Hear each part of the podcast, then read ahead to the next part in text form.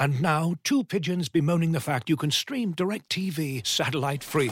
Hey, Frank, a little birdie told me you don't need a satellite dish to get DirecTV. What's little birdie? Was it Jimmy the Sparrow? It's a figure of speech. Point is, you can stream DirecTV over the internet now. Oh, sure. Next, you're going to tell me those big birds are made of metal and filled with people, right?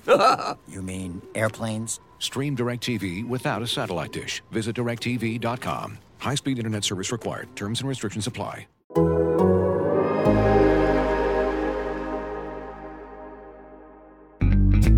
Getting ready for 15 games over a three day stretch on this episode of Fantasy Football in 15.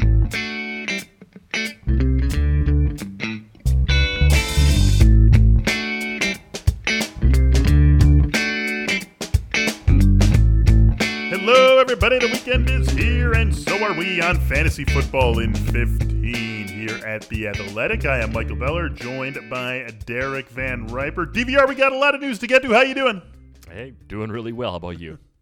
also doing well. Uh, very excited that it's the weekend. I know I already said this to you at some point on one of our shows, but it's like the week just ended. The previous week just ended. It feels like it should be Tuesday, and here we are. It's Friday. It's beautiful. It's excellent. We've got plenty of stuff to talk about for week 13, so let's hop right to it. First and foremost, Josh Jacobs has now missed two straight practices because of the ankle injury he suffered uh, in the third quarter of the Raiders' loss to the Falcons in Week 12. And we talked about this to start the week, and we weren't fully sure how serious it was, and the game was way out of hand, so there'd be no reason for the Raiders to bring him back in anyway. But now he's missed two straight practices, so that is an important thing. The Raiders are at the Jets this week. That means it is an early kickoff, 1 p.m. Eastern time. So you're going to know uh, when you are making your decisions. You're not going to have to guess blindly. If Jacobs doesn't go, how confident are you in deploying Devontae Booker? I mean, I think he's at least in the typical Boston Scott, Gio Bernard. Uh, you RB2 love that. You love that range. reference. that's just what that's what replacement running backs are. The backup's Yeah, getting a chance yeah. to start. They're That's right. those guys. Then you play them if you have them in most cases, and you feel okay, not great about it. You expect 12 fantasy points from those guys when they Mm-hmm. start instead of 15 plus from the guys they're replacing.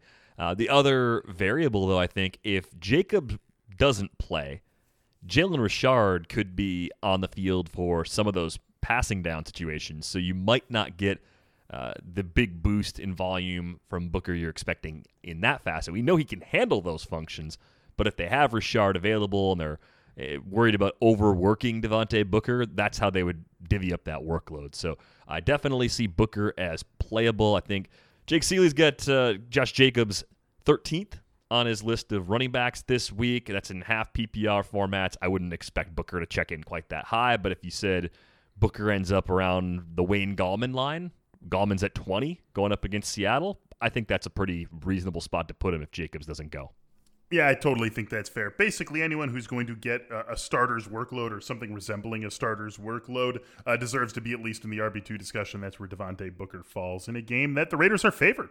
Eight, eight and a half points, depending on where you look, and uh, that definitely could play to his advantage. Uh, in Detroit, we've got a couple of injuries that we've been monitoring. The first, Kenny Golladay missed practice yet again with that hip injury, so things not looking so good for Golladay. DeAndre Swift, however, weird uh, little pattern of events for him on Thursday. First, it was reported he was missing practice and he was still in the concussion protocol. Then the Lions said he's actually out of concussion protocol. He's been cleared there, but he missed practice because of an illness. So we'll see what his Friday involvement is.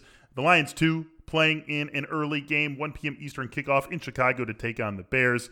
Uh, no, really nothing to talk about here, right, Derek? If Swift plays, he's an easy play for fantasy managers. Yeah, I think we just have to keep an eye on the situation leading into kickoff on Sunday. I would imagine if the Lions have him active, they intend to play DeAndre Swift and give him 20 touches.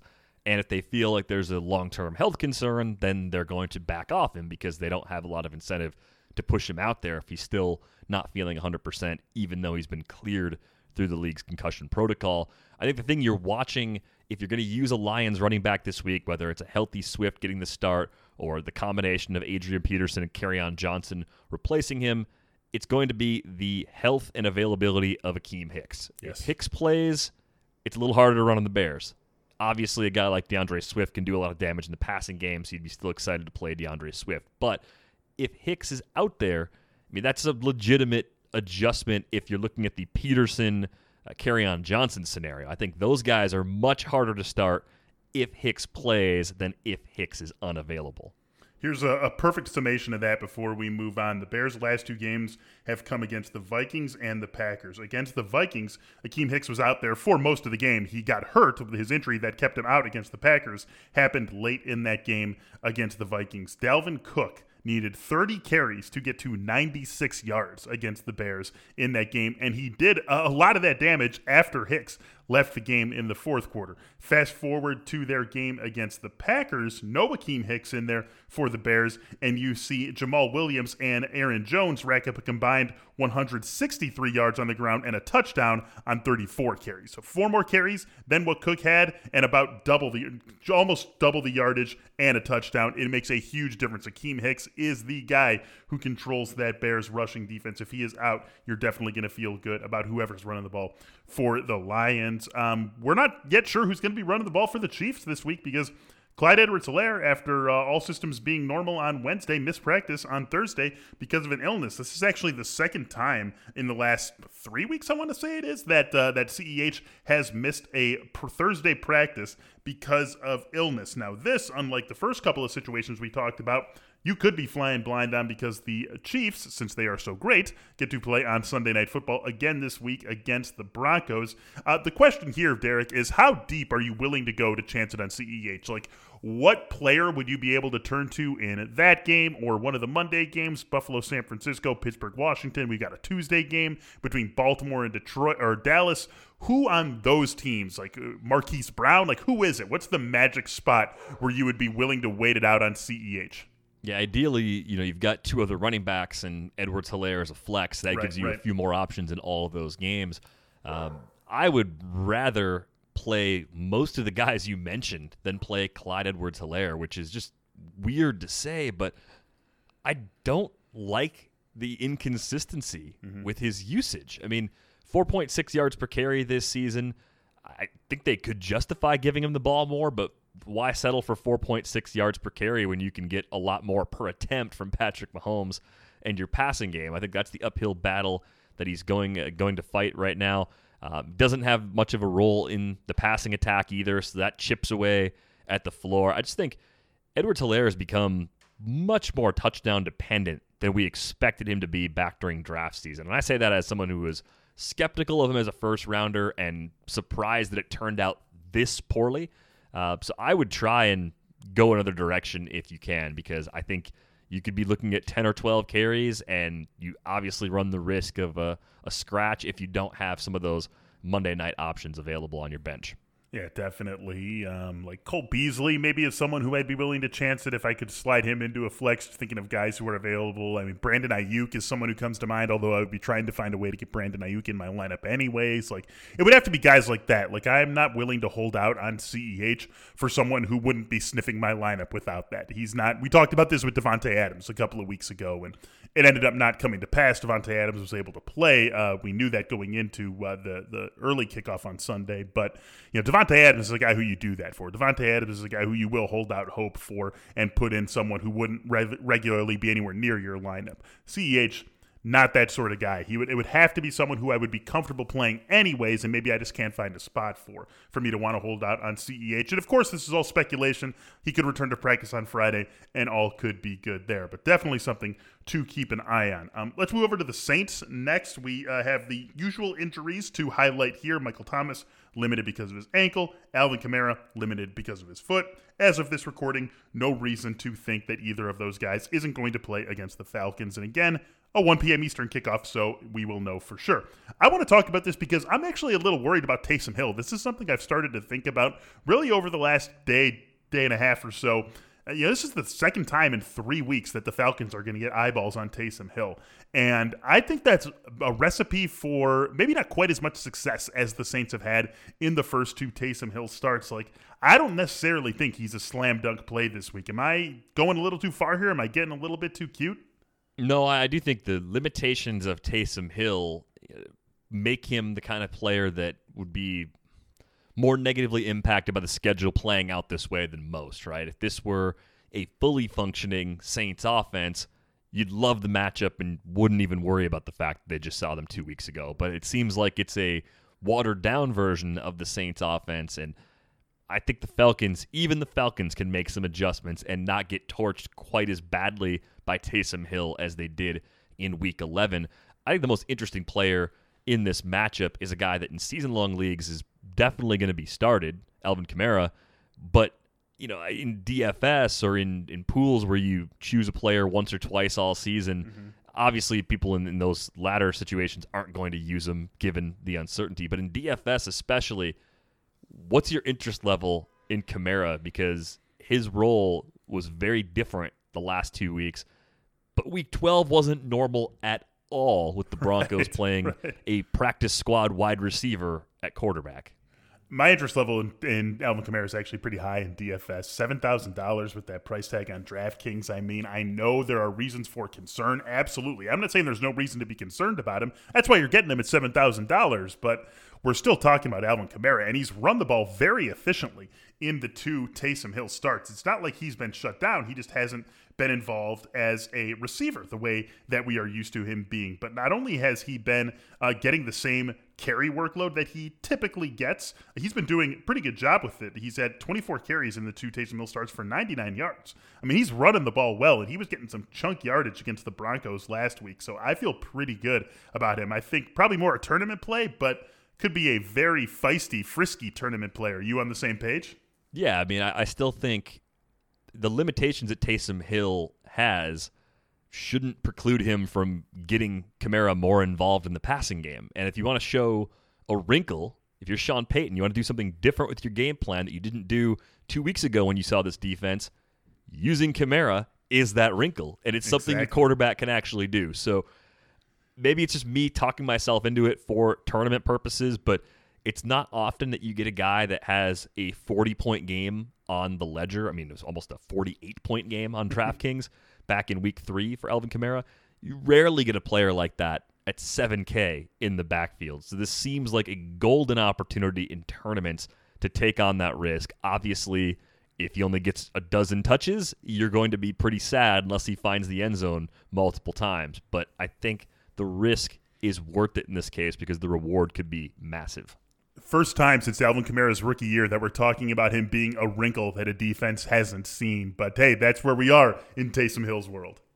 Looking for an assist with your credit card, but can't get a hold of anyone? Luckily, with 24 7 US based live customer service from Discover, everyone has the option to talk to a real person anytime, day or night. Yep, you heard that right you can talk to a real human in customer service at any time. Sounds like a real game changer if you ask us. Make the right call and get the service you deserve with Discover. Limitations apply. See terms at discover.com/slash credit card.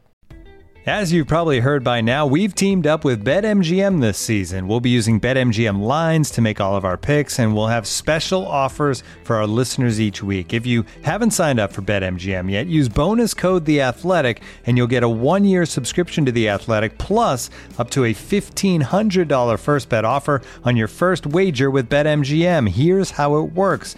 Download the BetMGM app and sign up using bonus code The Athletic. Make your first deposit of at least $10. Place your first bet on any game and claim your voucher for a one-year subscription to The Athletic. See BetMGM.com for terms. U.S. promotional offers not available in D.C., Mississippi, New York, Nevada, Ontario, or Puerto Rico. Gambling problem? Call 1-800-GAMBLER. Available in the U.S. Call 877-8-HOPE-NY or text HOPE-NY 467-369 in New York. Call 1-800-NEXT-STEP in Arizona. 1-800-327-5050 in Massachusetts. 1-800-BETS-OFF in Iowa. 1-800-270-7117 for confidential help in Michigan. 1-800-981-0023 in Puerto Rico. First bet offer for new customers only in partnership with Kansas Crossing Casino and Hotel. Don't forget, if you haven't signed up for BetMGM yet, use bonus code The Athletic, and you'll get a one-year subscription to The Athletic, plus up to a $1,500 first bet offer on your first wager. All right, let's look at the other side of that game for a second here. Julio Jones missed practice because of a hamstring injury. Things not looking good for him. Calvin Ridley was limited in practice with those foot and ankle issues that have been dogging him for a couple of weeks, but right now, no reason to think he won't play. Todd Gurley, however, missed practice on Thursday. Now, in many weeks, this wouldn't be something worth even discussing. Todd Gurley usually gets one day of practice off a week at some point, but he did practice on Wednesday, limited in practice on Wednesday, then gets no practice on Thursday because of the knee that kept him out a week ago. Again, as we said, early kickoff, so you're going to know for sure if he's in or out when you're setting your lineup. If he is out, Do you play Brian Hill? I think you do. I mean, it was still a backfield that Brian Hill led in that blowout win over the Raiders. 50% of the snaps compared to 35.9% of the snaps for Ito Smith. Obviously, Smith was more involved than many of us expected. Brian Hill was cheap chalk in the DFS community last week, and it didn't go well. Uh, but the situation here, touch wise, looks good enough, especially from a season long perspective, where he's going to be in that 25 to 30 range among running backs. And I don't think what we saw target wise with Smith being more targeted in the passing game is necessarily what we're going to see this time around. That may have been the result of the very odd circumstances of the Falcons protecting a very large lead Yes. last week. All right, one more quick thing here before we call it a show and call it a week. Salvon Ahmed was limited with his shoulder injury in practice. DeAndre Washington, no practice because of a hamstring injury. Meanwhile, Myles Gaskin has been practicing for a couple of weeks now. They nearly activated him a week ago, so all things look like he is going to be able to be a play this week. If Myles Gaskin goes for the Dolphins, feels pretty obvious, but I feel like we should check the box. He goes for you, right? Yeah, he does. I think it's a really tricky DFS situation, but from a season long perspective, I think you're talking about a guy that has a good matchup, probably gets the larger share of the backfield touches. Maybe it's more of a 60 40, 65 35 sort of thing initially with Gaskin and Ahmed because Ahmed looked good stepping in for Gaskin. Uh, but that's probably enough when you're talking about a matchup against the Bengals, right? I mean, this is a game where the Dolphins' offense might run a ton of plays if they can keep the Bengals off the field, right? I think that's a pretty easy sort of development you could see unfolding. There might be more volume for the backfield as a whole as a result of this friendly matchup.